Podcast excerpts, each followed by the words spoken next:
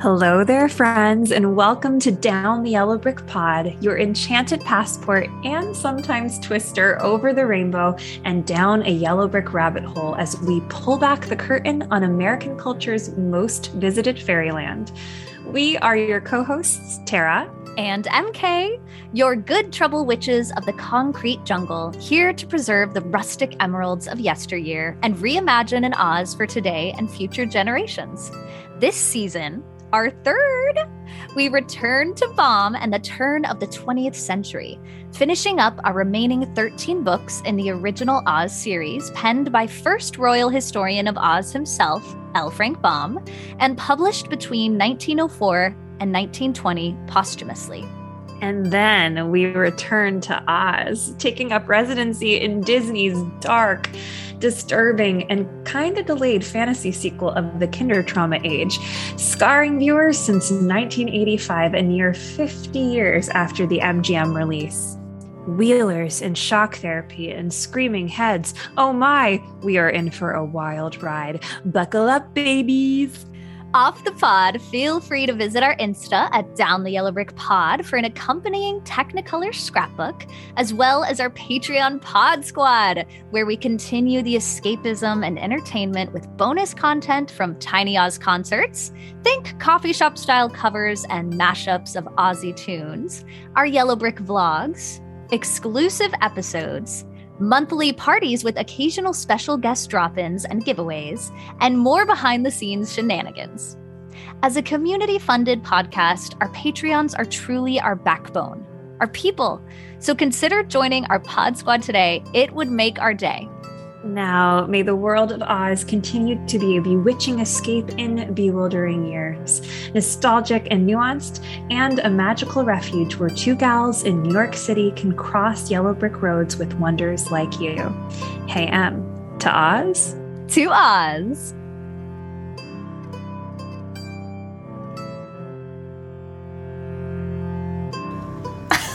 what do we do? You say, hey, Tara. should leave this. what do we do? You say hey Tara. Hey Tara. There's something cool that I know that you don't. What? No, that's what you're supposed oh. to do. You're supposed to be like, I know something. You make me guess whatever it is, right? That's how oh, we for start our, for our, yeah. How do we do this again? We don't remember. Welcome to season three. Okay. Okay. Okay. hey Tara. You're surprising me, right? Em? I'm surprising you with something. yes. Hey Tara. Hi, Em. Hi, I season have, three. Hi, season three.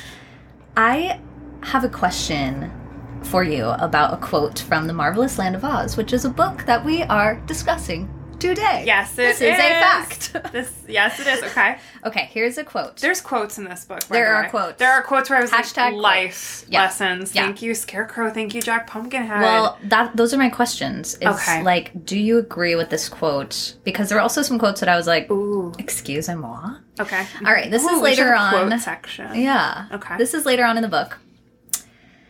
So the Scarecrow says to the Pumpkinhead, I believe, quote. Your mathematics seem to me very like a bottle of mixed pickles. The more you fish for what you want, the less chance you have of getting it. I am certain that if the thing can be accomplished at all, it is in a very simple manner. The more you fish for what you want, the less chance you have of getting it. Thoughts. Is this wisdom? Is this lies? I feel a little bit of the Einstein in there of like trying the same thing over and over again and not like bearing new results is like a definition of insanity. Right. That's I true. feel a little bit of that in what the scarecrow means. Like if you're just like I see fishing as like his usage of fishing as time wasting. Right. Or doing like the hustle in a way too, or doing the doing the movement that doesn't really garner any results, right? That's what I feel his word fishing is what's fishing is an interesting word to me. And what's the last part of that quote again? I'm certain that if the thing can be accomplished at all, it is in a very simple manner. That is not true. That is some, a lie. for some things in my life. But I do think I think once you get to like let's say like a major goal like wanting to be a published author wanting to be on a broadway stage right I think when you finally do get that big brass ring thing that we have deemed brass rings Brass because ring. All of that this ring. is all constructs we are very aware but they are like deemed as like what legitimizes people right Right. um i think when it does work out it does feel simple though but Yeah. there's a lot of on-scene fishing that you had to do before you could get that, that brass thing. that brass bass baby Get that brass sea. bass. oh my god. Hans, you're the So- woggle bug. so oh my gosh the woggle bug is And my Hans. soul I know. I, la- I, woggle cackled. I cackled when I was reading. She's just like, hi guys. Okay. Hey, I'm here. I love I these characters. I- Can't wait. I think I agree with your thoughts. I took it as I I get a little I get a little frustrated with like you need to just let things come to you and let go because I think coming from like a religious background it's like Oh, just yeah. pray for things to happen and it's like but you also have to do stuff. Right. You also have to act like sending prayers. Like that can be lovely, but you also what else can you send? You know, Right. Can you reach out and be like, "Hey, let's have a phone call." You know, I don't know. There's I think there can be a yeah, yeah. mixture of. There's a difference. It just made me feel like, oh, I I definitely Hmm. took it as like. I want to be on Broadway, so the more I try, is that bad? Should I like just sit here? I don't know. no, I think it's calling out like hamster wheel action. Yeah, I mean that's true. Hamster wheel action instead of just like living and existing in your life and Yeah, expressing yourself because that usually feels pretty good and is quite simple because we all know what our heart wants like if we Right. get quiet and listen this is true. so i think that's i find it to be very interesting but also like i would punch him if he said that to me I would punch him and then I'd be like, Ugh. I think he's not second, wrong. The second part I do, I'm like, this is true. A lot of things in my life that have happened, it didn't maybe feel simple, but it felt like I was being carried in the moment, on maybe, this yeah. current. You know? yeah yeah yeah If that's it what feels it like you you're ride like something the the things that have fallen apart in my life have been things where I was like trying so hard to make it work, and it was like not logistically yeah like even a possible. square peg Yes. feeling Yeah. in a round hole Well, that's just one of the many, many wild quotes in this book that we are kicking off our third season with. you've got me scratching my noggin Scratch that noggin, honey. yay We're so excited to be back. join us friends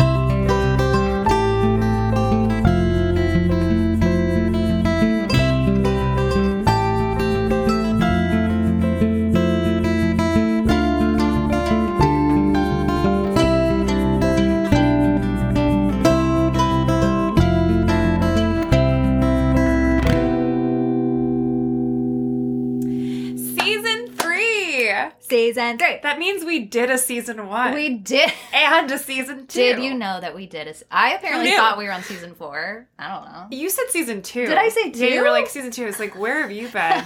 what are you? None of that happened. your baby. I don't know where we are. what am I promoting? But it's true though. This season feels different because we are not really in the same existence as we were when we started this podcast. We are in a reopened world, almost post-pandemic. Not quite. Like for instance, today.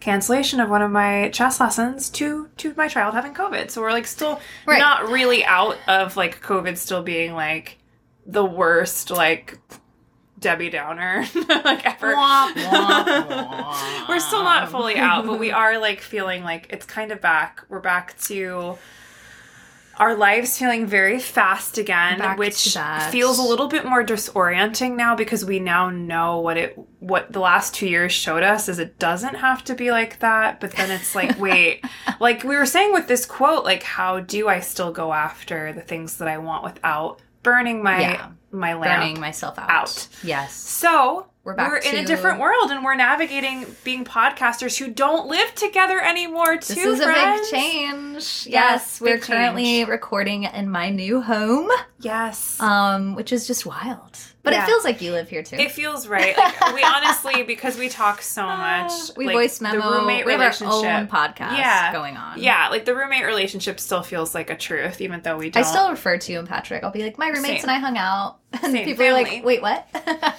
you by yourself. Ever roommates. Yeah. Yeah. they're confused. Yeah, and I only like I call whenever I'm like I'm going into M's room. Like I just say that whenever because If now you ever called it anything mm. else, I would be very upset. M's room is my reading room and yoga room And now. my energy still fills it with good vibes. But yeah, we're still in like transitions too, oh, as yeah, like sure. M is landed into a new space. Patrick, third roommate, and I are looking at moving as well, but also just at this crossroads of like, do we like blow up our lives? Do we go somewhere completely different? Or do we The stay in the eternal city? question. The internal, or we just, or do we stay in the city and like redefine our emerald cities within here? Like, M so graciously gave me the gift of yesterday of going to my first ever Emerald City, which is Times Square, the Broadway. Times Square which strikes again.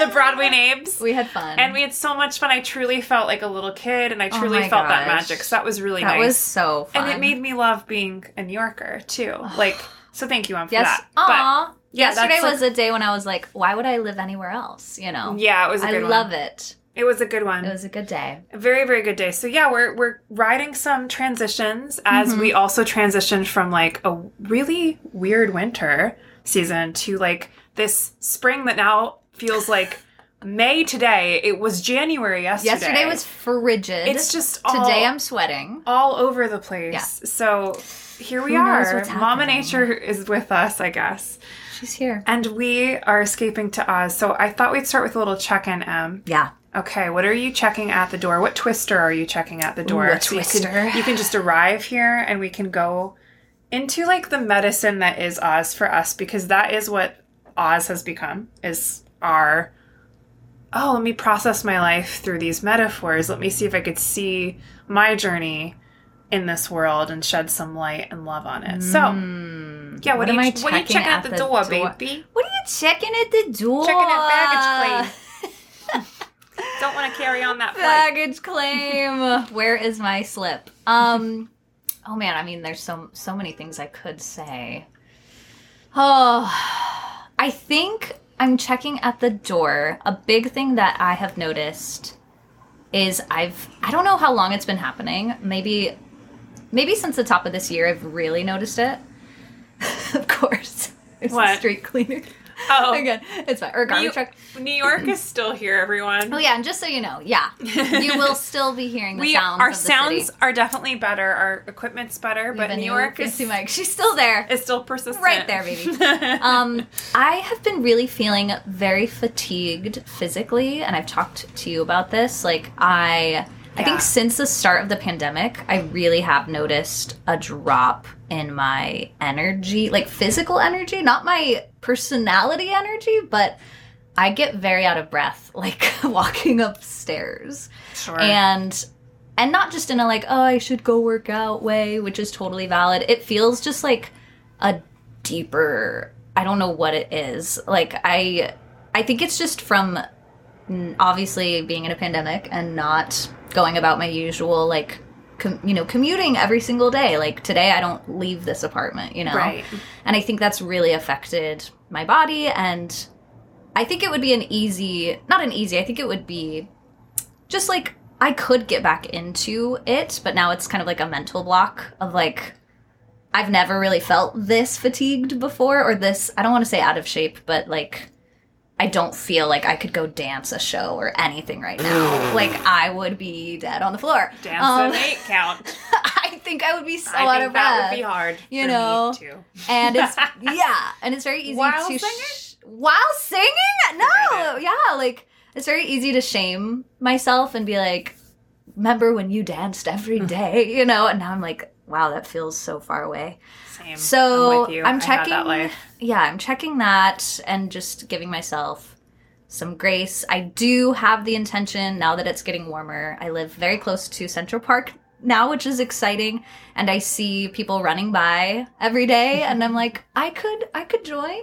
There's a, lot of people. That's a free workout, right That's there. a free workout. It's just so hard in the winter. Um, so now that it's warmer, And I think running is like you're either a runner or you're like, eh.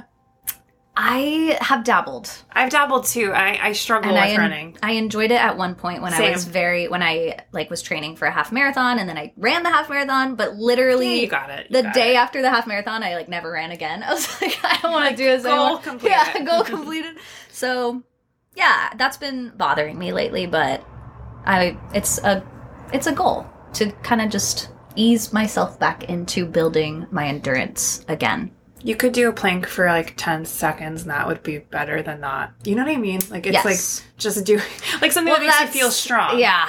I have to do that to Yeah. myself because I, not to get too deeply into like body dysmorphia or just like Right. past problems with eating and working out. I used to like work out like three hours a day in college. Oh like that gosh. was and, and like that was what i lived by and then when i got away from college and realized i didn't have three hours to devote that's a long to time. dancing and working out i was like well then i can't do it but it's like no wait you can do something for five minutes Yes. No, I to I, feel yes. good it's mostly Yes. to like feel good and feel strong like i i don't do any of this to like lose weight technically like i like to feel like that my body feels strong Yeah. That's and i'm with you i'm going through the same the same Ah, little steps. Yeah. little steps Doesn't have to be an hour every day. It can I be see your twister, short. baby. My twister. Thank you. Yeah. Tell me about your twister that you're checking at the door, Oh, honey. You know it. The, twi- the twister came in. the, twi- The twister came in. So Emma's being so gracious and holding such space for me today because yesterday my like world blew up just like a little bit. Ugh, Just having yeah, just having some concerns for family stuff. Um my mom isn't feeling good, so I was checking in on her this morning Yeah. and just we're like very unsure of like why she isn't feeling well. She has some um, pre-existing medical conditions too, so you know there's just like high alert always in those situations. And then having some, uh, it's a problem at my work that I have to address and be the big girl in and put my foot down in Yeah. and I don't want to, but I have to, and it's requiring a lot of energy because I can't. I'm going to be honest on the podcast because you know what? These This people don't the listen space. to it. I'm. I could say this here, like I can't say what I actually feel because Right. that's unprofessional. Yes. Yes. and not okay. Like so, I have Right. to do some of the like. Okay, how do I phrase this so it's productive? diplomatic. and it's like way. it's business right like it's it's like leaves out emotions it leaves out and like i can just move on It's and hard. like kind of wipe my hands of whatever just has occurred um but yeah i'm proud of Mm. myself for like doing what i had to do yesterday which was basically like write to some parents about some students of mine yeah. but um yeah it's never fun it's so hard, Tara. especially like i want to be the cool mom you know I know. I feel you fully. Those are not fun moments, and you feel a little bit like you have to be cold, which I don't think we enjoy being cold. No, and like when I, as your like your chess tutor, fairy godmother, come fluttering in, I don't want to be a bad I cop. don't want to be the bad guy. disciplining. Like that's not my job. Like I'm not a babysitter. No. Like I, like here's the thing.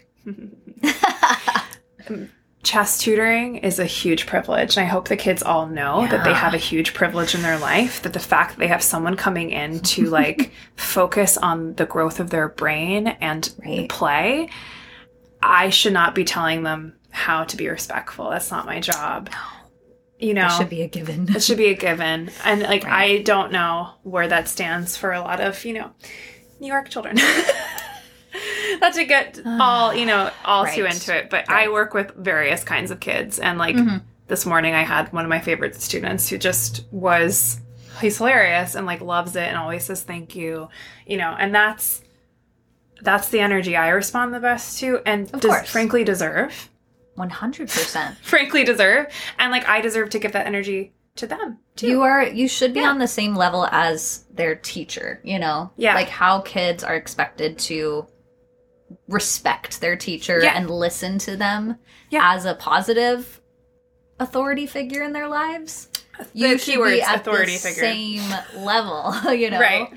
So I think it's hard when you are going into kids' homes. Yeah. You know, I'm sure you've discovered that Yeah, they're I'm like, la la la, I can do whatever I want, you know. But I'm sorry that you are experiencing that and Sadly, I don't think it'll be the last time. No, you will have not to be last time. do this. And it is wild, but- y'all. Like, what can come up for me, like, with some of these interactions is like my little six year old inside of me. Of course. It's like, whoa, yeah, that was mean. Or, like, you know, I feel bullied. yeah, I feel bullied in this moment. Right. Um, like it's so present with me. So Yeah. like I feel a little bit of like protecting that part of me who did not protect herself when she was little and like yeah. you know, the old whatever the girls would say.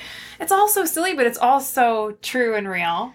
So I'm So navigating a lot of this stuff right now Yeah. and like also really trying to separate my emotions and be business profesh. Mm-hmm. And here we are, landing in Oz. Shall we Get into our bullet points. Oh my gosh, we're bringing them back, y'all. For the whole book. Or this the is like entire this is like disgusting. this was so hard. My I- first bullet took me through like the first chapter, and I was like, "Oh, Oh, this oopsies. is rough." I think I should go first because I think you nailed it. Oh my than I. Like Okay. I haven't even read mine We'll out loud yet, so this Okay. is gonna be like clunky, oh, I would love to dunky. hear. I'm excited. Okay, so here is bullet points for 1904's The Marvelous Land of Oz. Being an account of the further adventures of the Scarecrow and the Tin Woodman, The commonly title. shortened to The Land of Oz, The best title. the sequel to The Wonderful The Wizard of Oz. wow, what? like, a how many things can How we say? How many titles do we need? okay. Bullet point number one. We are in it. Shall we return to Oz? Yeah. This time without our Sunday gingham or Toto too, Oh. but an Oz native, an orphaned boy named Tip of the Barney the Dinosaur shade at Gillikin Country, the North Quadrant of Oz. A child with mysterious past and now the reluctant ward, unpaid gardener, and firewood collector of a nasty hedge witch known as Mombi, who he decides to give a little fright one day by fashioning together a man, a man made out of a pumpkin, rags, and wood, rightfully named Jack Pumpkinhead, while she's out at the traitor monarch of Moe's. Did you, see what I did there? Did you see what I did there? Most. Traitor Stop. When Stop. It said she went to go get She groceries. went I said to what? Get I groceries. was like, she's a witch. Where? What are What? the grocery stores in Oz? No, I she must went, know more. she went to the black market. Ooh, Black market. That's this is true. But lo and behold, Mombi's no fool when she stumbles upon the trick, casting a trick herself by seasoning the pumpkin with her newly acquired powder of life she got from the black market of Oz. and lo and behold, Jack is now alive, and Mombi's revenge streak is set ablaze, determined to turn Tip into a marble statue. But Tip is not having Mombi's threats, escaping Mombi's witch cottage in the night with the powder of life in his hand and his Frankenstein pumpkin, who sweetly calls him father as he oh, expresses his many curiosities about the world in his wooden vegetable body. While they are on the run, animating a wooden sawhorse to life too to make it easier for Jack to move more swiftly, and get them to His Majesty the Scarecrow via Yellow Brick Road, of course. But giddy up! The sawhorse sets off at a brisk tempo, leaving Tip unnoticed behind and on foot, while Jack and the sawhorse find themselves meeting the Scarecrow, and Tip, General Ginger. Whoa, welcome, there she is. welcome, welcome, girl. Love her. Leading the all-female identifying army of the Revolt, ready to overthrow the Emerald City and restore Oz to female and femme control. Yes. Though slightly tyrannical, culminating in an eventual second escape as Tip, Jack, and the Sawhorse reunite and flee the fallen city and seamstress soldiers, this time with the Scarecrow to find refuge with Nick Chopper, who? In Winkie's country. That Nick was one. Chopper. That was one. That was one. Okay, number two. Excellent work. Thanks to the musical extravaganza, we come to know the newly nickel plated Tin Woodman now as Nick Chopper, Emperor, though it should be King, of Winkie Country, who pledges with his axe to help our crew retake the Emerald City. But oh no, no one knows that Ginger is now working with Mombi, who wants Tip back because her new statue plans were ruined, creating an illusion chorus of sunflower stalks to delay our friends. But they know better and now have the help of the highly magnified and thoroughly educated Yes, Wogglebug. Love him. Does everyone in Oz get a title? Mm-hmm. And the freaking Queen of Field mice She's back. who outsmart the rest of Mombi's illusions from a wall of granite to a wall of fireballs, who send mice troops to scare the female army because women are clearly afraid of mice. And lo, lo and behold, again, it works. And our motley crew retakes the city, but are trapped, trapped like those field mice, inside as Ginger and the pussycats. Still surrounds all the corners, causing our third flea of the book and third powder of life creation, the Gump, to be made out of palace furniture, hmm. flapping them in a sofa chariot away from the Emerald City and over the deadly desert that surrounds Oz, with a brief flight over that terrible outside world Dorothy told them about, and the threat of the Wogglebug becoming green turtle soup by Ginger to a crash landing in Jackdaw's, aka Bird Thieves' nest, injuring our Gump's feather fanned wings. Mm. Okay, bullet Excellent point work. three. God, look at this one. Feeling like this is an end to their adventure with Jack Pumpkin's head. Soup to spoil, and a jackdaw attack feeling inevitable. Our crew find a Hail Mary in restuffing the scarecrow with dollar dollar bills, y'all, after defeating the jackdaws, and in wishing pills in the very bottle that holds the powder of life that mends up the gump and takes them to find their final SOS friend, Glinda, the good witch of the south, who is ferocious in this book. She She's is fierce. She gets don't angry. mess. Like she is magic in this book. Who throws shade just as soon as they arrive on the crown stealing stuff that the scarecrow brings up. That got me. I was like, get it, mm-hmm. girl. And mm-hmm. drops the bomb about King Pastoria and the rightful ruler of Oz being his daughter, who she wants to find and restore, discovering in her book of records that the wizard who overthrew King Pastoria was in seedy dealings with Mombi, suspecting she has concealed the rightful queen planning to hmm. march against Mombi and Ginger that we know are no match with their knitting needles. and negotiations begin with Glinda requesting a trade for Mombi, which Mombi avoids with a classic body swap with the translator, Jellia Jamb. Love her. sending her in her place, which Glinda quickly sees through, all the while Mombi is disguising herself into a rose that happens to be the one that Nick Chopper takes a fancy to and plucks to wear, accidentally carrying disguised Mombi out of the city after being granted permission to search for Mombi, which Glinda also catches in a little twitch of the rose, the witch then in desperation transforming into a griffin that is no match for Glinda and the sawhorse. That is a fierce ride. Mm-hmm. Returning to the camp in the Gump for Mombi's punishment, removing her magic completely, and using a truth pearl against her in interrogation of what happened to Ozma, who is the rightful ruler of Oz, who is indeed Tip, who's been right under their noses this whole entire time, who is then told to transform back to who he is supposed to be, which is a she, Princess Ozma of Oz, and assume the throne like her royal ancestors, which is the last magic Mombi performs before retiring in her old age. Fine. Ginger removed from power and the war ending, and the true bromance of the Tin Woodsman and Scarecrow vowing to never leave each other's side again. That was my favorite detail. They like ride off into the sunset. That was you and I. I was like, that's Tara and I. We're never leaving.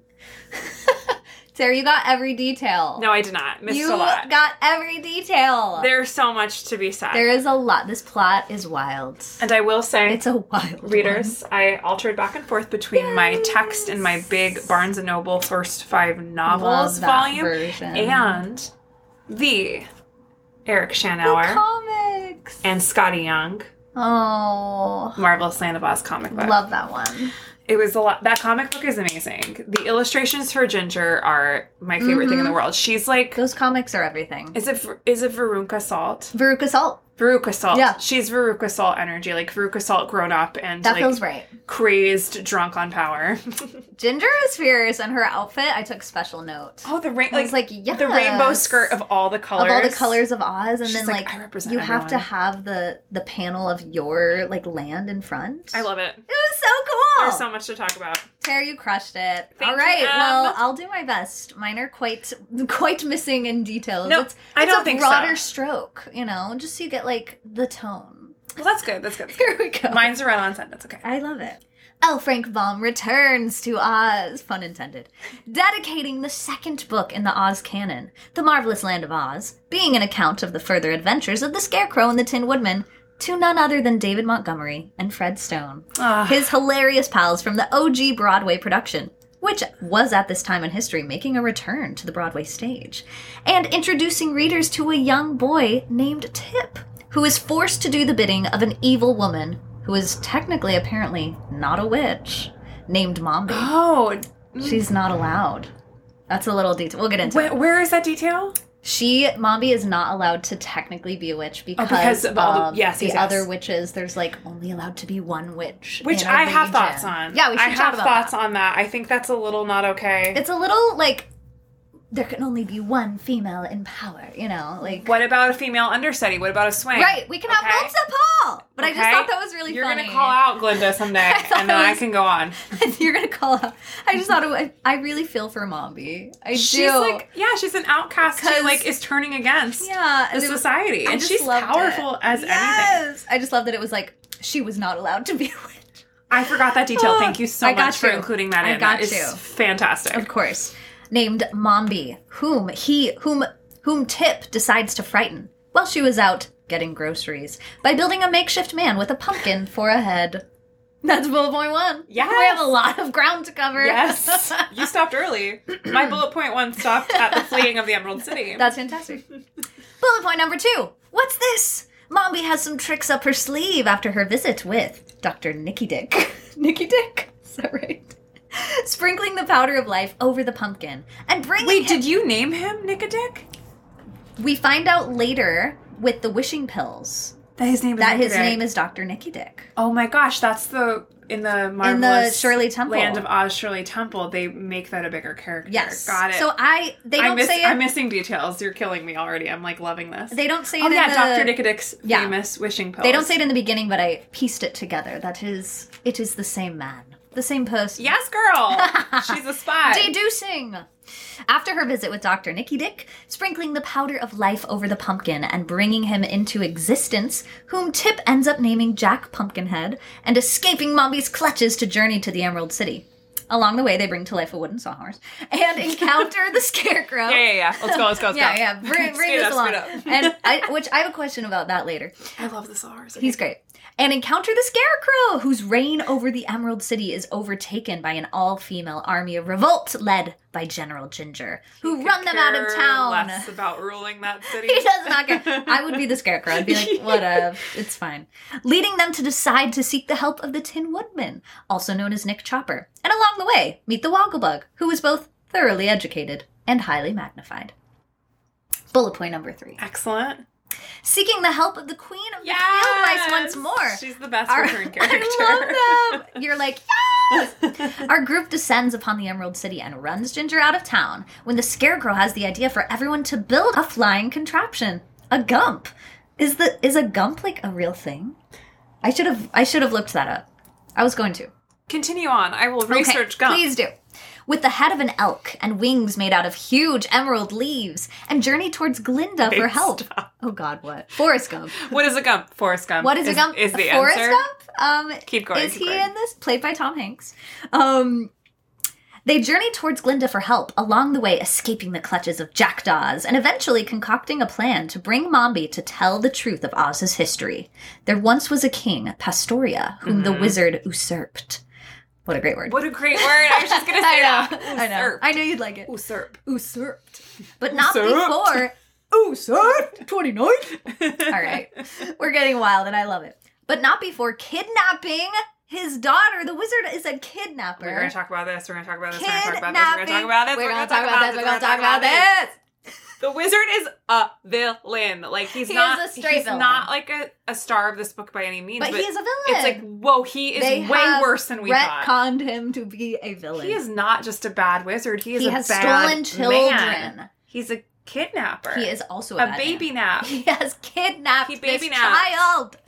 But not before kidnapping his daughter Ozma. Just for your enjoyment, off mic. Words of the day. Um, this feels correct. C- Continue on, sorry. But not before kidnapping his daughter Ozma and having Mombi transform her into a boy, who we find out is Tip, who is convinced to once more transform back into his female form as Tippetarius. Osmo Tippetarius from the land of the Gillikins into his female form as Ozma. Whereafter she rules over Oz, hanging the talking Gump's head on the wall, with the Scarecrow and Tin Woodman ruling over Winkie Country Yes. together, and they all realize that what truly matters is contentment. and friendship. That's the last and line. a winky wink wink. The riches of content. I The thank end. you, Em. I got you. You got me in like I'm ready to discuss. We're now. ready to discuss. Gump means a foolish or dull-witted person, Oh, as referred to by Merriam-Webster. thank you, Miriam. Miriam. Miriam. Miriam. Miriam.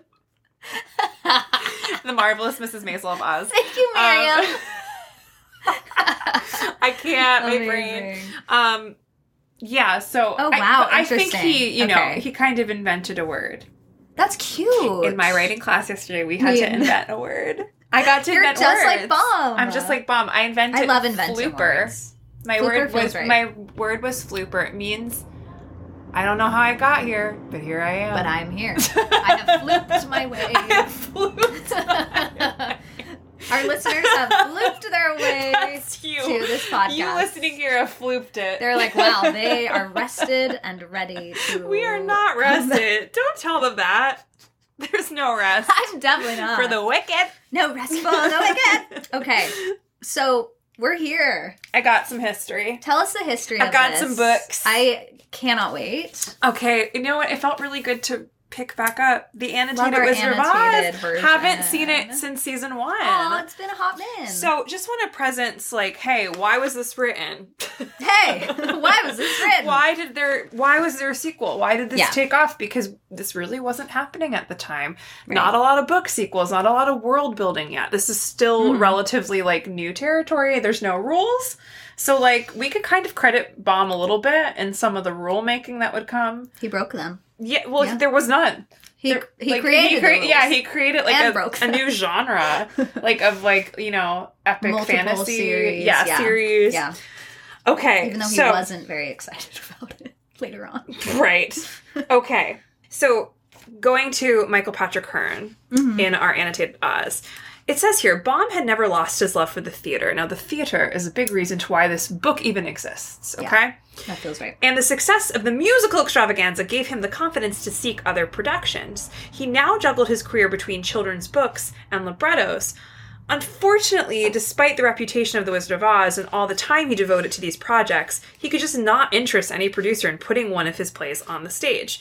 And when I think that is being referenced here, it's like not Oz plays. Like he's trying to get away from Oz, Okay. but he's not able to get another vehicle mo- moving. Mhm. So he wrote a sequel to The Wizard of Oz with the intention of turning it into another musical extravaganza. Those sunflower illusions, totally like a chorus of sunflower girls, right? Like girls, girls, girls. girls, girls, girls, forever. Same thing with like the Ginger Army. Like that's going to be a chorus of girls. Like he really wrote with the intention of Yes. making this one hundred percent. Um, originally called The Further Adventures of the Scarecrow and Tin Woodman. That was the original title, nothing else. Hmm. A title it says here no one liked. I'm like, really? The story was tailored to the talents of Montgomery and Stone. Yeah.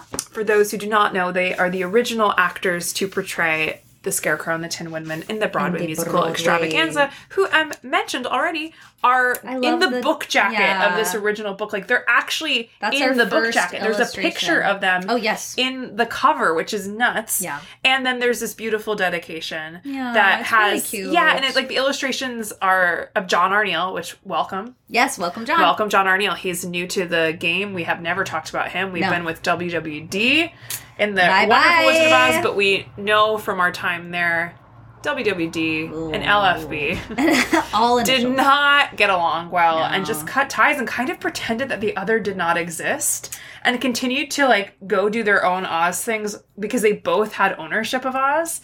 But WWD Right. obviously did not get the lasting stamina No. that Baum did in the world, but it's almost like they pretended like Wizard of Oz never happened. It's very odd. It's an interesting Um, thing. Yep. yes, yes, yes. Okay.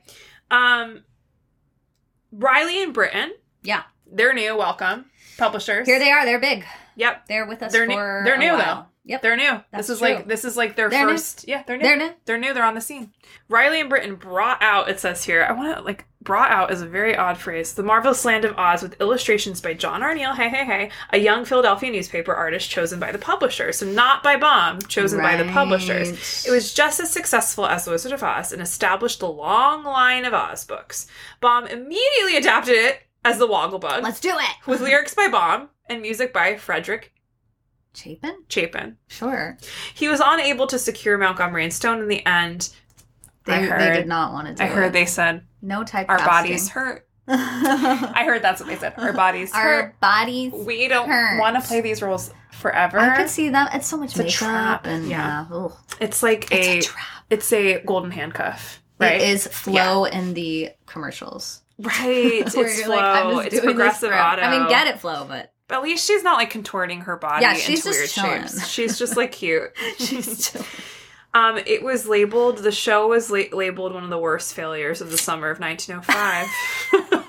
Oh no. labeled a kiddie show, it discouraged Aw. adults from coming. Although the score was praised, the libretto and performers were flat. It says that. Sorry, flat. Baum had promised the Chicago Tri- Tribune that should I ever attempt another extravaganza or dramatize another of my books, I mean to profit by the lesson Mr. Mitchell has taught me with The Wizard of Oz, that's the producer, and sacrifice personal preference to, to the demands of those I shall expect to purchase admission tickets. But he had not learned his lesson from Mitchell, for he failed to refashion his fairy tale to the demands of sophisticated theater public. So this would then lead him into something we'll touch upon later, the queer visitors from the marvelous land of Oz. That would be the immediate follow up to the book. So the book's a success, the theater show is a flop. Yes. Um, oh, Wogglebug. The Wogglebug. I wish we could We'll get into that more. that. We'll have a little honorable mention episode at the end of our book season that will like go into some of the fun adaptations. So anything Yeah. you want to share on Wogglebug before we Wogglebug away? Before we No, I just am sad that it ran less than a month. Like, oh, I these are the moments when I'm like, Baum was trying though. He was he was doing things. At least he's the star author of He's the star author. of Reilly and Britton. Yeah. And at this time, so just so we know, in 1903, What was happening? the OG Wizard of Oz on Broadway closed in October. Ah, it reopened. It then it reopened in 1904, like in March through May. I don't think I knew that. Like it had a I know. it, It, had a back. pandemic shutdown, and It- then they and then they were like, "We're back. We're reopened." March through May.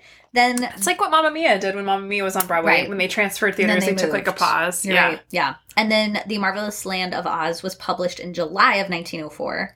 And then, just so we know, in 1905, after this, Baum was trying to make this amusement park happen Right. that was Marvelous Land of Oz themed.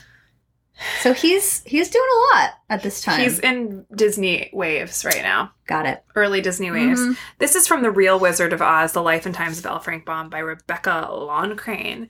She just talks a little bit about like how this book poured out of him.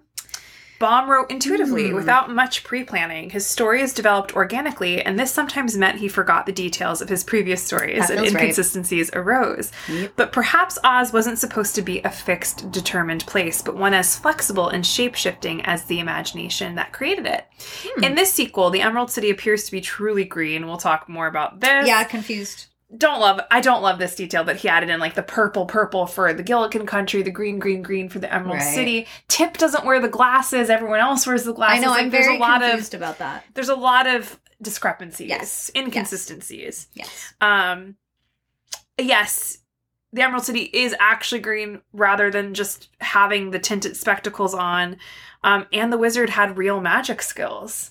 Right. Like he's He can actually do stuff. he actually can do stuff and i don't know how we're gonna get to like how does ozma forgive him for what right. he did to her where are her parents did they get killed Pastoria. yeah like I don't know. We don't know. i'm so All I know is the wizard kidnapped her yeah As of right took now, over yes. the throne, and we don't know where Pastoria went. quick note on this i do know You do know. from reading you I- read ahead. no i read i think this was in like a page I think this might be from the Oz Wiki page on Oh, Marvel okay. Sand of Oz. They said that kids or maybe it was an article I was reading about this book.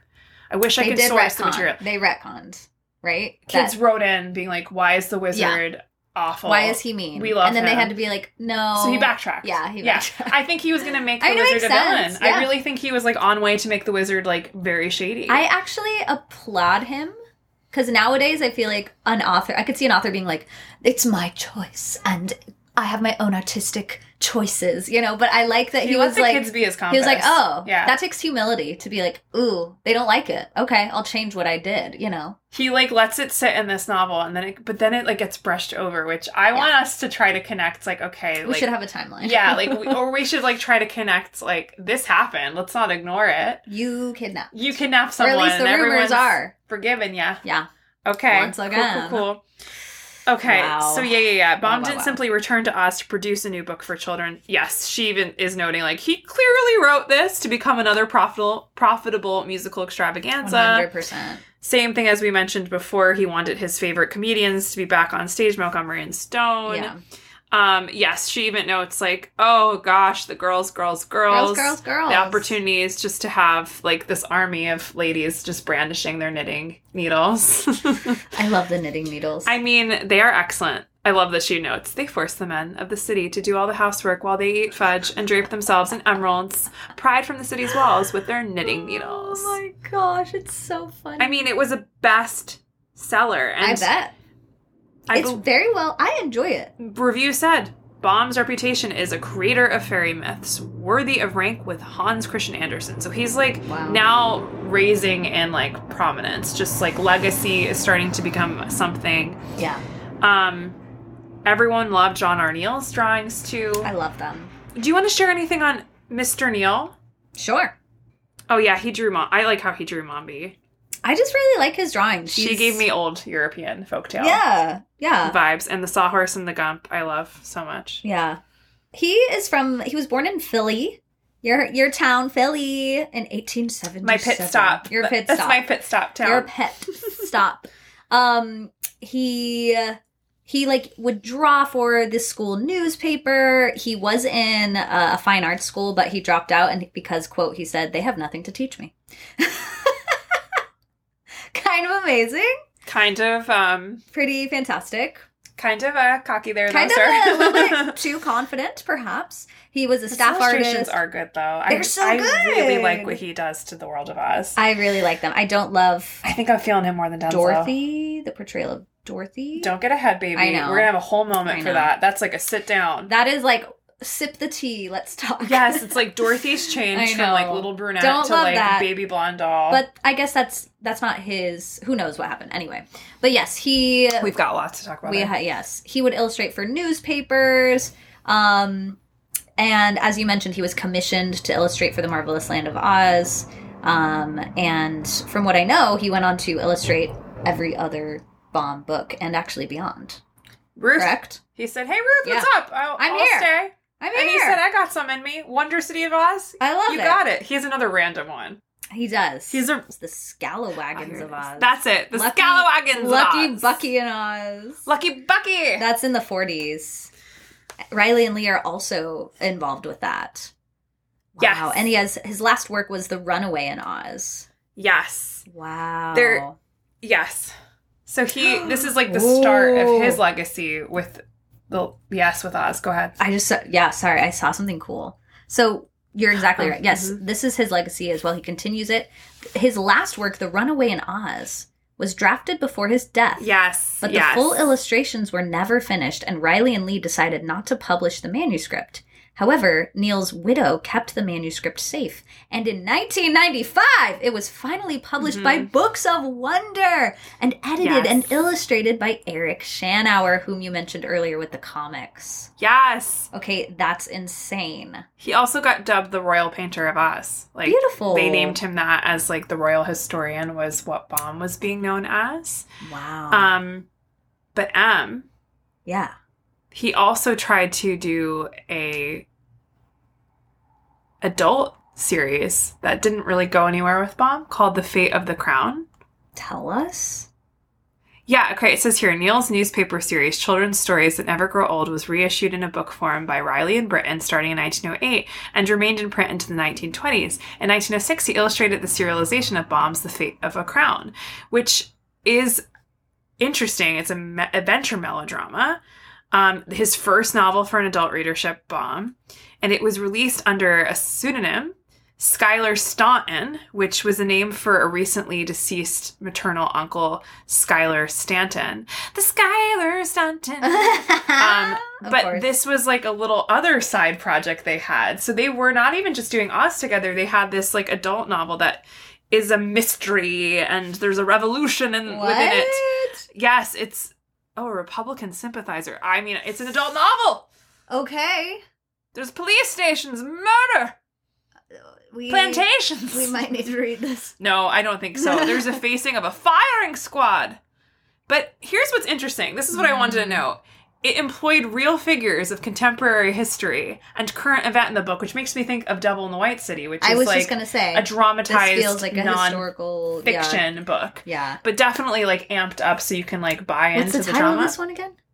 The Fate of a Crown. The Fate with the follow-up book being Daughters of Destiny. Who knew? Sounds wild. Right, I was like, Baum, what? But under a pseudonym. So this would probably be lost. I think it's been reprinted in 2008. Yes, reprinted in a paperback edition. So search those Amazon used and eBay. Go check it sites, out. babes. I'm a fan of his artwork for sure. I really love it. I love the colors. I just love like apparently he's very well known for this like pencil uh, kind of like fine Shadowing, line too. shadowing style. Um, His details are lovely. The details are great. I prefer him so to Denslow whimsical. so far. I feel like he captured the spirit of Baum better. Hey, Tara, are you an avid collector and digester of the classics? Yes, Em. I grew up on What's the Story Wishbone. Ooh, and are you also a sucker for a beautiful book cover? Yes, I love Bookstagram. Well, Tara, I couldn't recommend Wordsworth Classics more. Ooh, tell me more. Tell me more. Not only is Wordsworth Classics eye candy concerned with producing quality books at the lowest price possible, Wordsworth also has an assortment of different collections from practical and paperback to collector's editions and hardcover available for both individual purpose and for supplying schools. Released just last year in 2021 is their exclusive collection featuring a dreamy and freshly illustrated poppy field cover of, you guessed it, none other than the wonderful Wizard of Oz, Sheeby Gorge, and we highly encourage you to check it out. Wordsworth Classics is a partner with UK based Wordsworth Editions as the sole distributor of their classic books in North America. Visit at Wordsworth Classics and at Wordsworth Editions on IG for more and revisit your favorite timeless heroes and heroines again and again. Your bookshelf will also thank you. Okay, Em. I am very curious to hear Uh-huh. what was your favorite color plate from the Marvelous Land of Oz before we get into the text? Because there's some gorge illustrations. We have lots of beautiful scenes There that are are. put that are put into full color. And there's also a lot of like black and white renderings throughout the book too that are awesome. Some Which of the, I love. the detailing. There's some Uh-huh. things. Wait, I gotta presence this right now right this second. There's a scene in Mombi's cottage, if you will, Mombi's Cottage. Made me laugh a lot. That she has like a book. Here it is. She has a book that's like hanging from her ceiling on a chain, and the book is called Og Hoc Gibbery Gub Gub Dreams. Ad hoc. Is that her memoir? Um, she's working on it. It's not published yet. Oh, I love it. That was like what a random detail. Oh my gosh, I love Mombi. She's she gives me uh evil queen Snow White vibes. like, the like, hag. The, The Hag yeah, in the beginning. Yes. Yeah, totes. Yes. She also She really diff- does. She also has different shoes on in a lot of the different drawings. she loves shoes. she switches her shoes up. Just want to note that. She's not allowed to be a witch, so she compensates by her shoe collection. Yeah, we need to talk more about that because I'm still not okay with the fact that I she's, know. she's a shunned woman. She's shunned. Back to So- color plates. Yeah, what's your favorite color oh plate? Oh my of them all? goodness. Oh, it's so hard. Well, too, you mentioned that there are some really great black and white. I just love the dedication page with Stone and Yes. Montgomery or the Scarecrow Tin Woodman. It's just so cute. They look so mischievous. I love their outfits. I just love the detailing. I can like feel the texture of their costumes or their outfits. Yes, yes, Um, yes. But my favorite color plate of all is Glinda. It's towards the end and it's Duh. Glinda searching the records. Like, how could it be anything Iconic. else? Iconic. This is when I think of Glinda, this is one of the main illustrations that comes to my mind. She's wearing this beautiful pink, soft pink, like robe dress with this amazing uh, crown covering dark hair. She has like a pearlish necklace, and she's in a room that I honestly want to live in. It looks like the Beast's library, but small, like a little cove of the Beast's library. She has this huge book of her records with these really long candlesticks. And she's just surrounded by these tomes of books. And it just, she's burning the midnight oil. she is. It's so dreamy. It is so dreamy, and the books are massive that she's Mhm. opening. Like she has the Great Book of Records in front of her, like you said, and it looks like there's multiple Great Book of Records. But yes, can we please talk about this Oh, this stunning gown that she is in, and this how like I'm obsessed with like how the monarchies and the like powerful witches are adorned. I guess in Oz, like Mm. she has a very distinct crown. It's a tiny little crown that's like at the top of her head that drapes down then into a cloth that Yeah. covers her head. It's like very modest in a way too. But I'm curious to see like someone rocking this today, like what this would look like. this feels like, a Met Gala outfit. Yes, You know? hundred.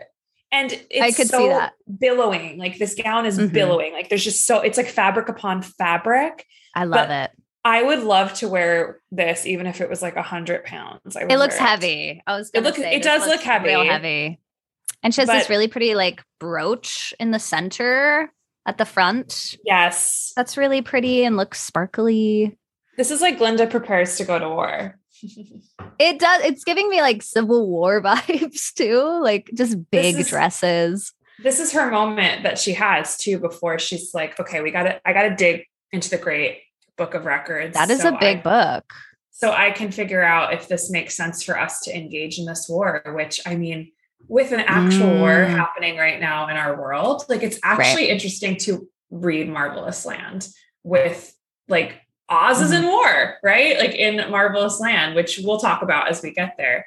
But this is Mhm. like that quiet moment, like the decision making of should Glinda invest in this war? Should she put her name down? Like it's almost like NATO vibes right now. Like she is kind of a NATO right now, where she's like the peaceful overkeep. Um, and she's Yeah. got to have good enough reason if she's going to go against the Emerald City. She doesn't really want to do it. I can't Right. wait to get into the shade she casts too. The shade. Love her. like, yeah, when like Scarecrow's like, but they stole the crown. She's like, you stole the crown too. I'm like, Glinda. yes, Glinda. There was one of my favorite lines. We'll get into it, but there's a line that's just said that just says Glinda was very angry, and to me that really hit home because I just I love it. I love it. I love Um, Glinda in this book. She is my favorite. Well, we'll get into Get our it, favorites, Glinda. I think Glinda is my like favorite because we don't get this in Wizard of Oz at all. We just get Right. like this like almost like yeah, like angelic fairy Yes. godmother vibe. yes. Now Yes. we're getting like, oh, she's Warrior. a warrior Yeah. queen. Like she's got this. She's Daenerys Targaryen, mother of dragons. yes. Mother of dragons. Yes. That's all I know about that character because I didn't watch, but yes. She's pretty awesome. But I will say that was my favorite too. I'm like that is. I would give a, sh- a second honorable mention to Mm-hmm. the sunflowers, I know. I do love that one. giving me like do do do do do do do do do. Like they're giving me that Alice in Wonderland Da da da da. Yep. Yep. You They're all, like- learn a lot of things. So this this um illustration is the faces looked upon the astonished band with mocking smiles. So this is when um Tip and his his misfit band has to take on have to take on all the delusions or illusions rather that Mombi is presenting. And the 1st one Mhm. is this field of sunflowers that's clearly meant to be um you know a summer stock company. this is oh wait, I just had an idea. what So you know how in the Broadway production of of Wizard of Oz, they have the Poppy Girls. Yeah this I was need to see I need to see the sunflower costume because That's that's, what what, we would be wearing. Right. I- this is what that I- was. Love it. I just had the image pop into my head and it's exquisite. I think they would have recycled those costumes and just replaced the And top. been like, Here's orange now. yeah, we're gonna be orange instead of this really lovely red. So it's a fun picture. It's They're in a clearing. The Tin Man has his axe up, but he's like, I can't hurt these like pretty girl flowers. I was gonna say your boyfriend is about to chop away, baby. something. Yeah, chop, chop away. Nick chop chop. Nick choppy chop. That's a good one. Yeah, I love it. That's my second favorite. But Glinda, what is it? What does it say underneath Glinda for that? Let's just presence what it says. Oh yeah, Glinda searches the records. She's searching the records. simple, simple, simple. My second favorite is the Gump soared swiftly and majestically away. Oh, and yeah, it just the Gump. shows you the, the illustration of the Gump and all of our friends in this little sofa chair, which is just the wildest, wackiest. It also looks like the the domed. Apparently, we learned that in the that in Oz, uh, all of the houses, the roo the roofs. Why can't I talk? Roofs? the roofs, the roofs, the, The roofs, roofs? have smiles. That's what it is. The roofs The have roofs have smiles. The roofs. Why can't I think of the word? They have smiles. That's a weird word to stop and think about. roofs. I Everyone, know. we want Let's you to keep going. No, no, no. Everyone, take a moment. Just say I'm like, I'm right embarrassed. No, no, no. Say the word roofs. That is weird. Roo- roofs. Roofs. Hooves. Roofs? Roofs. Roofs. Roofs. Roofs. Wait, wait. Um, roof. Roof. Hook. Hook. Hook. Like that's that moment in Hook when he's like, Oh my gosh, it is. My brain. Do you ever feel like your brain just like, g- g- g- oh like it's yeah, it splits. You're yeah, like, oh that- wait, I never it's, like, that stuck. one out loud. in a wheel? Uh, there's a cog in the machine, and it's like, oh, That's Yeah. I, that's a weird word though. Listeners, really Roofs. try it. Roofs. try it out loud right now wherever you are. but yes, I love that the the roofs have smiles and it looks like they have eyes. So cool. Cute. Inanimate Love it. things having personalities. They got Baum, A Baum and his illustrator, I guess now signature to Oz. Mm-hmm. Okay. Well, Em, let's go back. Let's like let's go through this text and see like what jumped out at us, what we want to pause and talk about. I'm really pumped. Starting with our first chapter, which is Tip manufactures a pumpkin head. So we're going to kind of breeze Yes, through the does. whole book, but just stop about stop and chat about what really you know landed with us, any rabbit holes we fell down, any quotes we underlined, and just take it from there. But let's talk a little bit about just Tip and Mombi's relationship, this whole kind of setup. So, Em, what jumped out at you at the beginning of this book that you would like to presence? So we find out that Tip's full name is Tippetarius, which Yes. I it just But, like, tickles me. Like It Mombi tickles came me. up with it, right? Like Mombi named him. I know. Did mom? Yeah, I guess Mombi named Tip, Mhm. and she was like, "Let's." Obviously, it must be Tippetarius. I, I, love just her. love it. Yeah, I love, her. I have a soft spot for her. They reside in the country of the Gillikins, which is in the northern region of the land of Oz. Can I Tip- have a pause for a second there? I am actually unsure about this. And this is probably something I should, I should have fact checked. Is Gillikin named in The Wonderful Wizard of Oz? The country of Is the it- Gillikins. Yeah. Is it just the North Country? I can't recall. I mean, maybe this I thought search. it was. I said, oh, that land, like at the top, because like we didn't go to Gillikin country. Like we're starting in the land that we didn't go to in the wonderful, wonderful Wizard of Oz. We went to every other land. they went Oh, to Quadling. right. They went to Quadling, they went to Winkie, they went to Munchkin, and they went to Emerald City Abbey. But yeah, they didn't go to Gillikin. This is like the untouched land. So I thought that was interesting right. to just start right away. In a in- new land. in a new land, like the only one we hadn't visited, but I couldn't quite remember if they had named it in the Wonderful Wizard. I know. Well, part of me while thinks you're speaking, did. yeah. While while continue on, I'm just gonna I'm Please- gonna look it up. Please do some research, of course. So we find out that Tip does not remember his parents. He was brought to live with Mombi. Um, that's all we kind of know in the beginning. Um, she is known for quote dark magic. However, here's where we can get into. She was actually not allowed to be a witch. M Tell me what? M M. Sarah, I was right. Sarah. I was right. I was right. Woof. Gillikin Country is the oh, hook hook. Gillikin Country. We're gonna is the- keep calling it back. it's the only region in Oz that is not mentioned by name in the first book. It's not mentioned. No, it says this on oh Ozwiki. And I, wow! and I trust the Ozwiki. It says I trust. um, yeah. Gillikin it is first used at the beginning of the second book, The Marvelous Land of Oz. This is kind of like Wow. Dorothy, Dorothy Gale will come back in Ozma, and we did But not have it it. wasn't. Gale. No, there was no Gale before. So we never knew what the North was called. We just knew it was the North.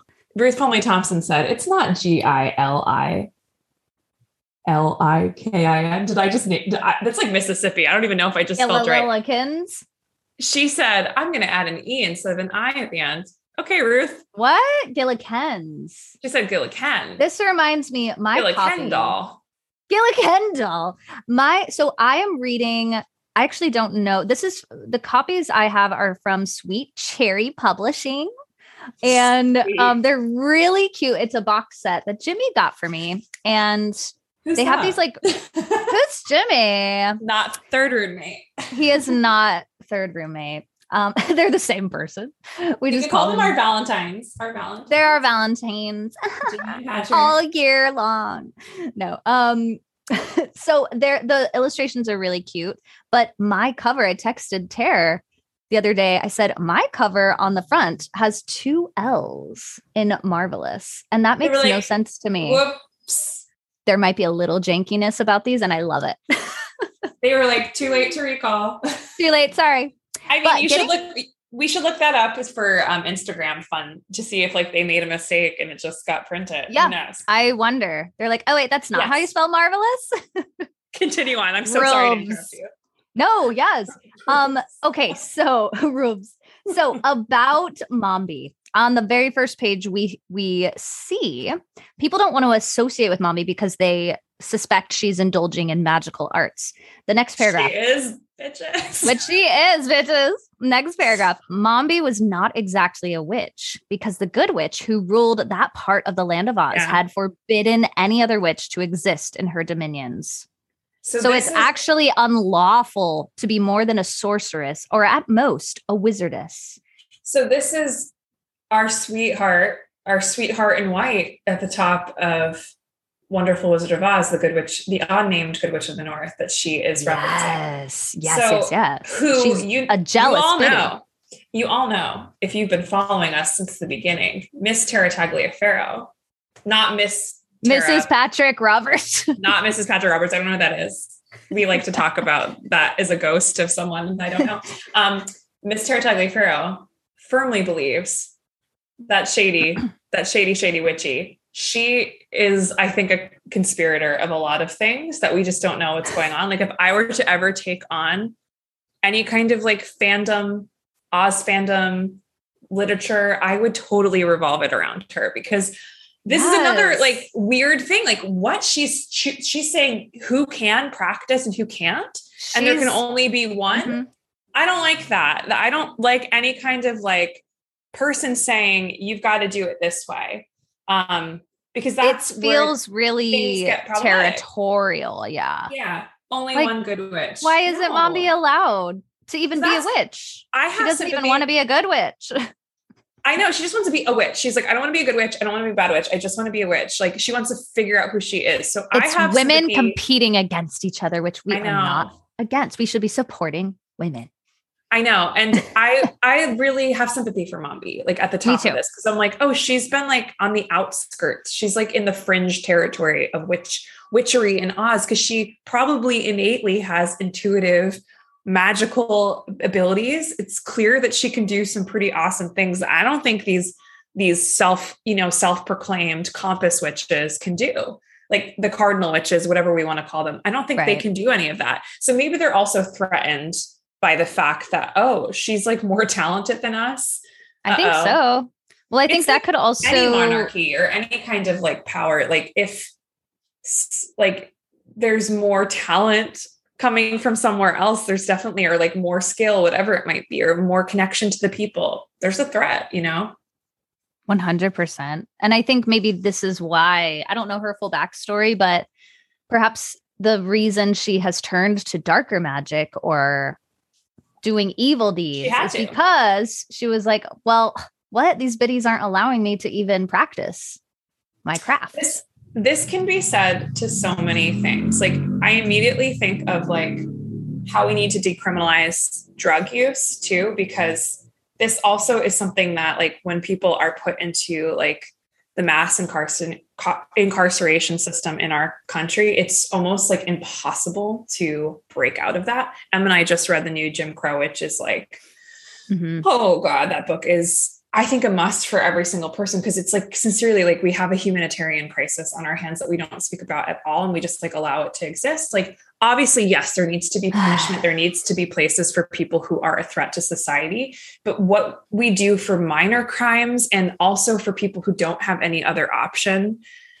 um, with maybe some of the choices they've made in rehab is non-existent it's just like a cuff into a system that can, keeps you in like second class status forever or below. You know what I mean? Like there's no mm-hmm. Like getting out of. That's what I think of as happening to Mombi in a weird way. It's like she's stuck. She has to talk to dark wizards because she can't talk to the ones who are like the quote unquote like right legitimized or like, you know, whatever. She can't talk to them. She's so, got to get crafty. So she's having to go and like, yeah, I'm I'm really intrigued by Mombi because I see her as like wanting to be who she is, but she doesn't have the resources that she should have. Yes, she's been cut off from those resources. I agree. Love Mombi, but Tip hates her. It is explicitly yeah, said. She's not good to Tip. Let's, that's Tip is big problem. Yeah, that's not good. She needs to work on that. So she her, apparently, yeah, get it together. She apparently has to go by quote unquote groceries, which is a We're lie. Obsessed. We find out. what We're would obsessed. she be buying? Like ginger root. Can I also just pause and share? Like, I love just to talk about Tip for a second. I love there's yeah. a little mention. He's like really excellent at self care, and I just want to share why. Share why I think that. Um, so he has this little moment where um, like his, this kind of going through his like daily routine at the top of the book. Mm-hmm. Um, mm-hmm.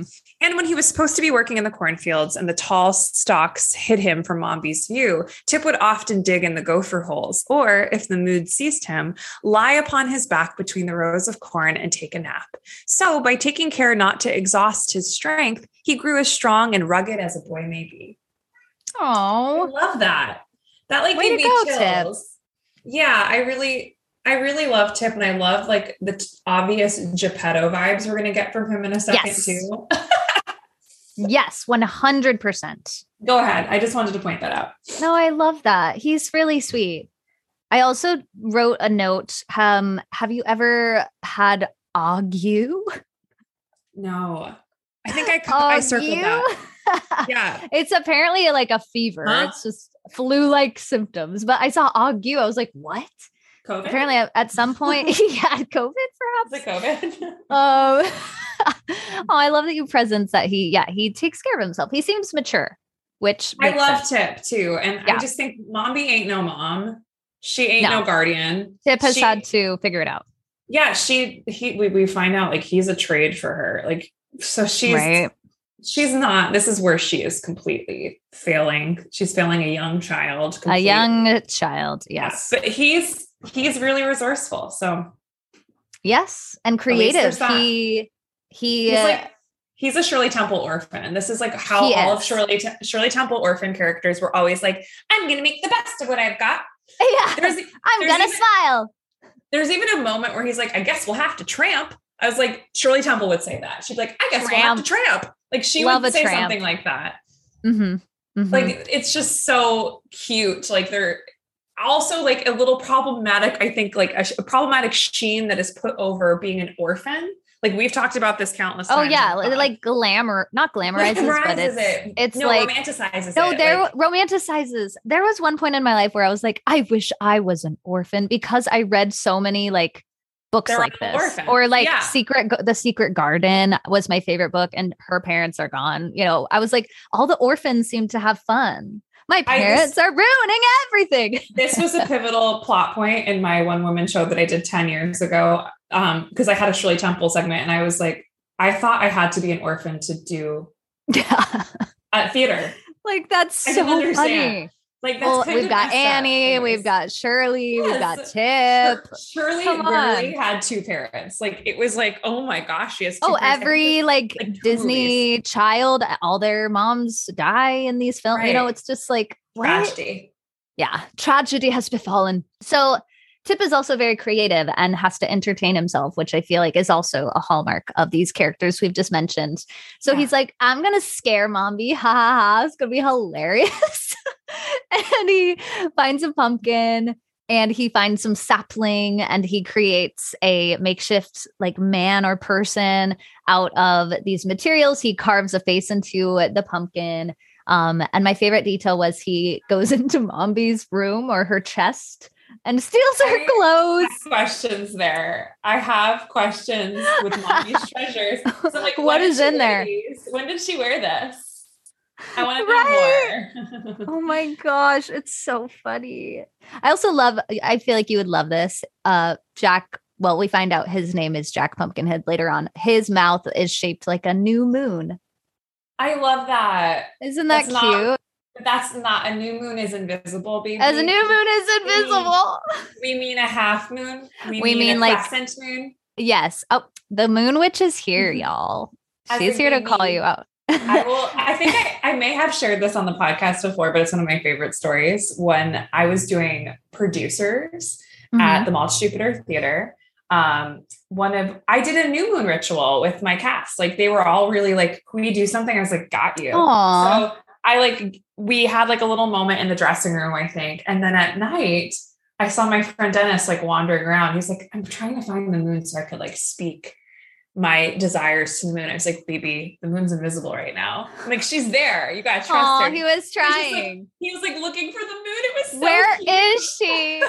um, I love it. Bibi. Isn't that adorable? I was like, Bibi, no, we can't see her right now. Mm, She's, Bibi. she's saying, you take up space, Bibi. Um, well, you should have been there for Baum to consult because I duh. Live. Mommy, mommy would have known. He just had to channel her a little bit more. She would have known. just a Um, little bit. just, Yeah. just a little bit. I have to just pause because this is where I took a rabbit hole. Nothing crazy. I'll just make this brief. But I was like, wait, when did jack o' lanterns become a thing? Oh like, yeah. where- Where does Jack Pumpkinhead come from? um, Mm. I can tell you. So it's an Irish tradition. That is number one. Okay, here we go. This is from National Geographic. Oh, she's given us some science. Yeah. mhm. The twisted transatlantic tale of American jack o' lanterns. Celtic rituals, tricks of nature, and deals with the devil have all played a part in creating this iconic symbol of Halloween. The original one, when you, if you go to this article, you will go, oh, it's really horrifying. um, because they were usually made out of turnips and they are frightening. They are kind of like Voldemort face esque, like nose Oh, is missing. turnips. Yeah, the nose is missing. So it's very Voldemorty, which that choice, not to go off on a Harry Potter tangent, It's like, I think- terrifying. I think, that was a Ralph. How do you say his name? Ralph Fiennes, who plays Voldemort in Harry Potter. Oh, I don't know. Ralph Fiennes. I think it's Ralph Fiennes. I think I'm saying that correctly. Um, he, I think, had something to do with like wanting to take away some of his humanity. I think so. face. Oh, but anyways, you'll see like a Voldemort esque face when you come onto this website. Okay. Ooh. So the origins of jack o' lanterns aren't limited to produce. The term also referred to people. According to Merriam Webster, in 17th century Britain, it was common to call a man whose name you didn't know Jack. That was just a common thing. Hey, like, Jack. hey, Jack. Yeah, hey, Jack.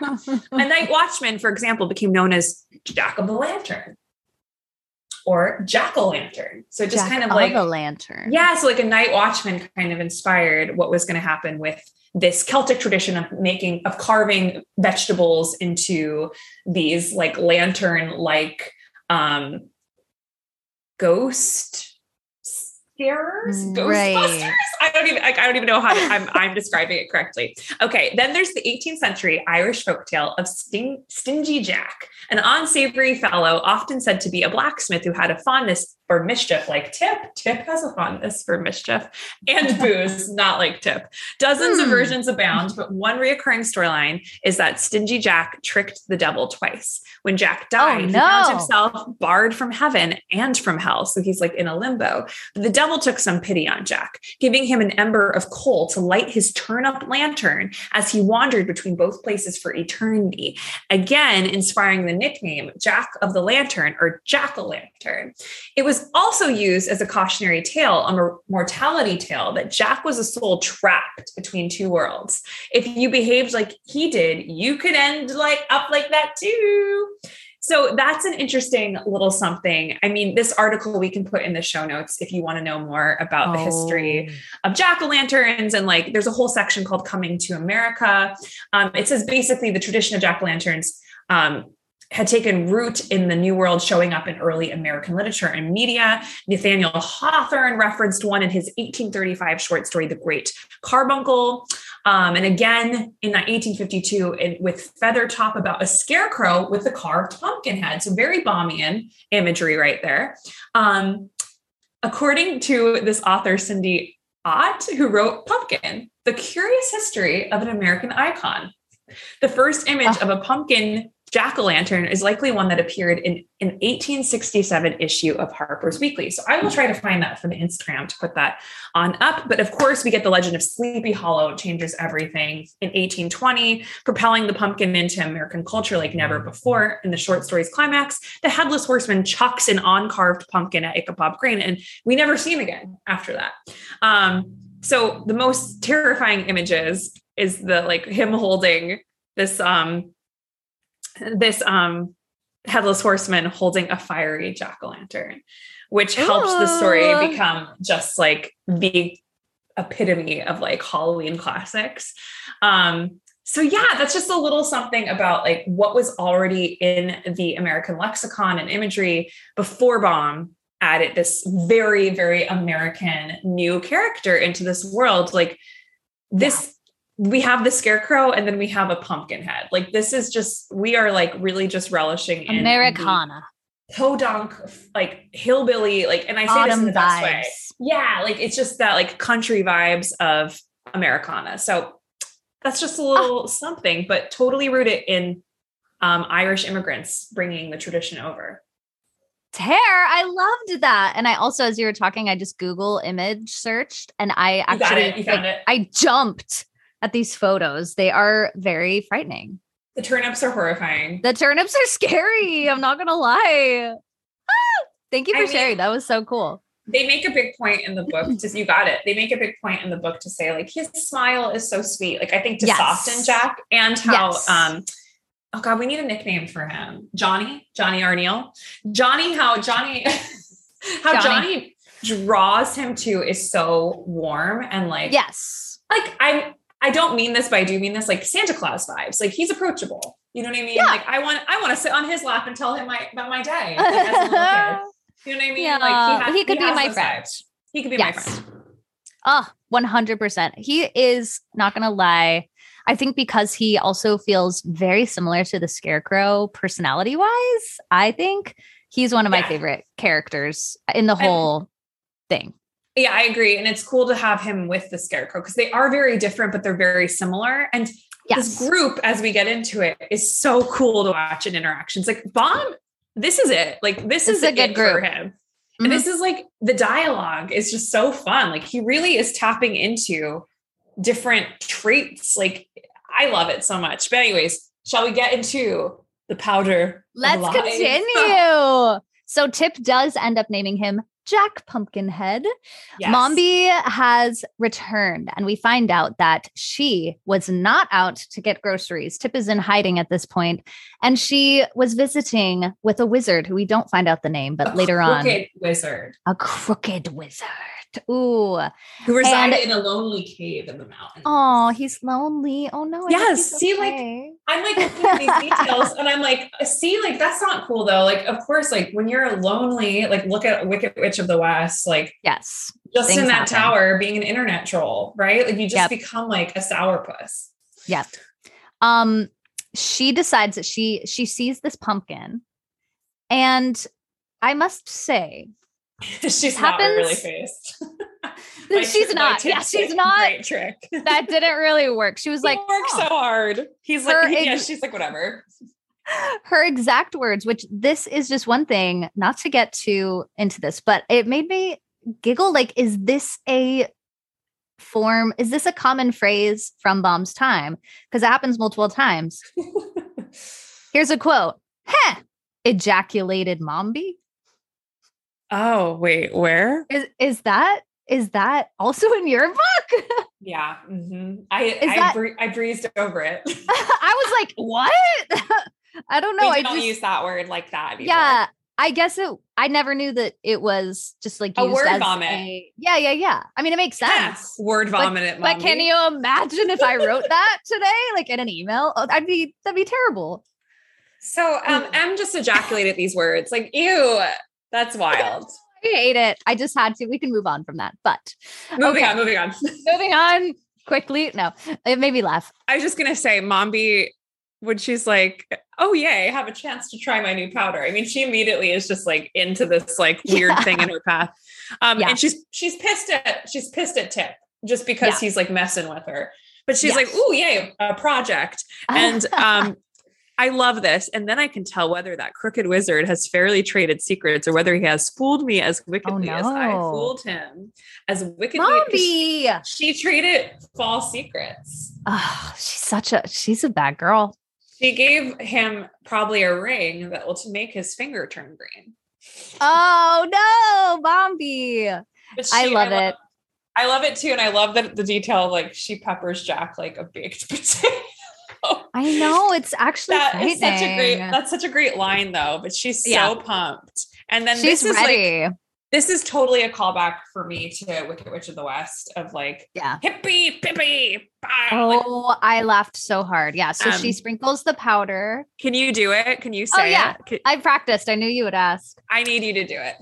So she has a pepper box and she kind of pours it over him. And she lifts her left hand and with her little finger Not- pointed not right. upward said, "Wah!" Then she lifted her right hand with the thumb pointed upward and said, Duh! Then she lifted both hands with all fingers and thumbs spread out and cried, Beer. that was excellent. Can I tell you in my head that just made me so happy because this is in Return to Oz. You might not remember. This is in Return to I Oz. I don't remember that. because you've only, only seen, seen it, it once. once. Right. It's burned into my memory. And it's Yeah. Weaugh, Teaugh, Oh, Peaugh. I said, "Wah." I loved what you did. it is spelled W E A U G H. Also, just Weaugh. want to say, did the powder of life bring to life the scarecrow? Something we have questioned Oh my goodness past. gracious. Yes. Right. Like, how did he come to life? Like, Could did those munch did those munchkin farmers also know this crooked wizard who has this insane potion? I bet Or, they like, do. Not even it's not even a potion. It is like a season. Powder. Yeah. Seasoning. A seasoning. wow. Anyways, yeah, I'm like- Wild. Is the scarecrow also a concoction of the powder? he could be. He could be. So that would make them like think of that- brothers. Right. Like, right. I also think of that song from Sweet Charity. It's like the rhythm of life. Da, da, da, da, da, da. I want to be like the powder of life. Da, da, da. I just want to like do Any Ozdesk song. concert? Is that a we should should we cover it? I think we could. I think we could parody. The Powder of life. Deep cut. Bring, brings to life your furniture. Okay, keep going. I love this. Well, Jack does indeed come to life, and she, uh, uh, Mombi gets upset and goes and finds Tip, and she basically locks Pumpkinhead in a cow stall, Everyone And- is so willing though. They're like, okay, do what you want with us, Mombi. Like they don't fight her. They don't really rebel. It's true. they just like let her do. That like makes It's me laugh. true. Like, Tip is just like sitting there, like while she's like, "I'm gonna make you into a statue." She's like, "Okay." I know. He's just like, cool. Their reactions are really funny. So she's kind of putting him to work and she basically tells him that she's making an elixir that she's going to make Tip drink the next day, which I'm like, It's like, why "Oh, the next away your secrets. Yeah, she's like, "I'm gonna make you drink this the next day." Wink, I'm wink." going to beat you up tomorrow. Like, Yeah, I don't, like, I mean, he's gonna run. Like I he's would going flee. to escape because she says, so yeah, funny. she's going to turn him into a marble statue and decorate her garden with him. I love her. I love her so much. this makes me laugh so bad. So, yeah, she's Tip- like, I'll do it tomorrow because it has to be cold, right? It like needs to be room oh, it has to cool. Okay.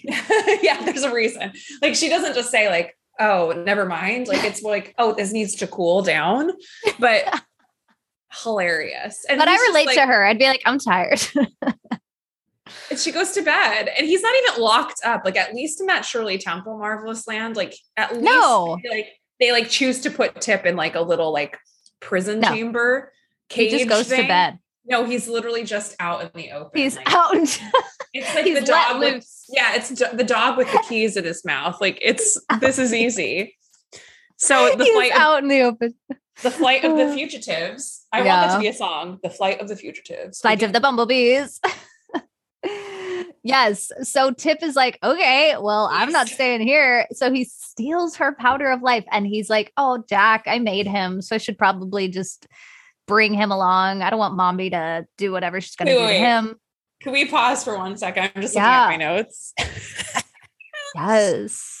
And when Tip asks, what will it do to me? Like he asks, like, what is this powder going to do to me? She says, if it's properly made, it will change or transform you into a marble statue. Just fact. And he goes, Tip groaned. That's what it says. Groaned. Tip groaned and wiped the but he did he did wipe the perspiration from his forehead with his sleeve. But the fact that he groaned, like that's the reaction, it kills me a little bit. Like he didn't just get up and go, ah! Like I would have ran. But anyways, Tip is smart because he does escape and he takes something very important with him. What is it, Em?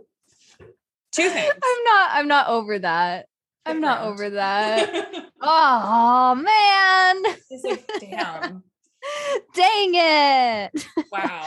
My Oh. day just went down the drain. So funny. He takes the powder of life and he takes Jack. The powder of life and a Jack. The powder of life. He's like, I don't want Jack to be left with Mombi. That doesn't feel No. right. No, And- that's a, it's actually very sweet that he thinks to take Jack. Well, also Jack is his Pinocchio. Like he worked really hard on Jack, and he Yeah. wants. And now he's alive. Yeah.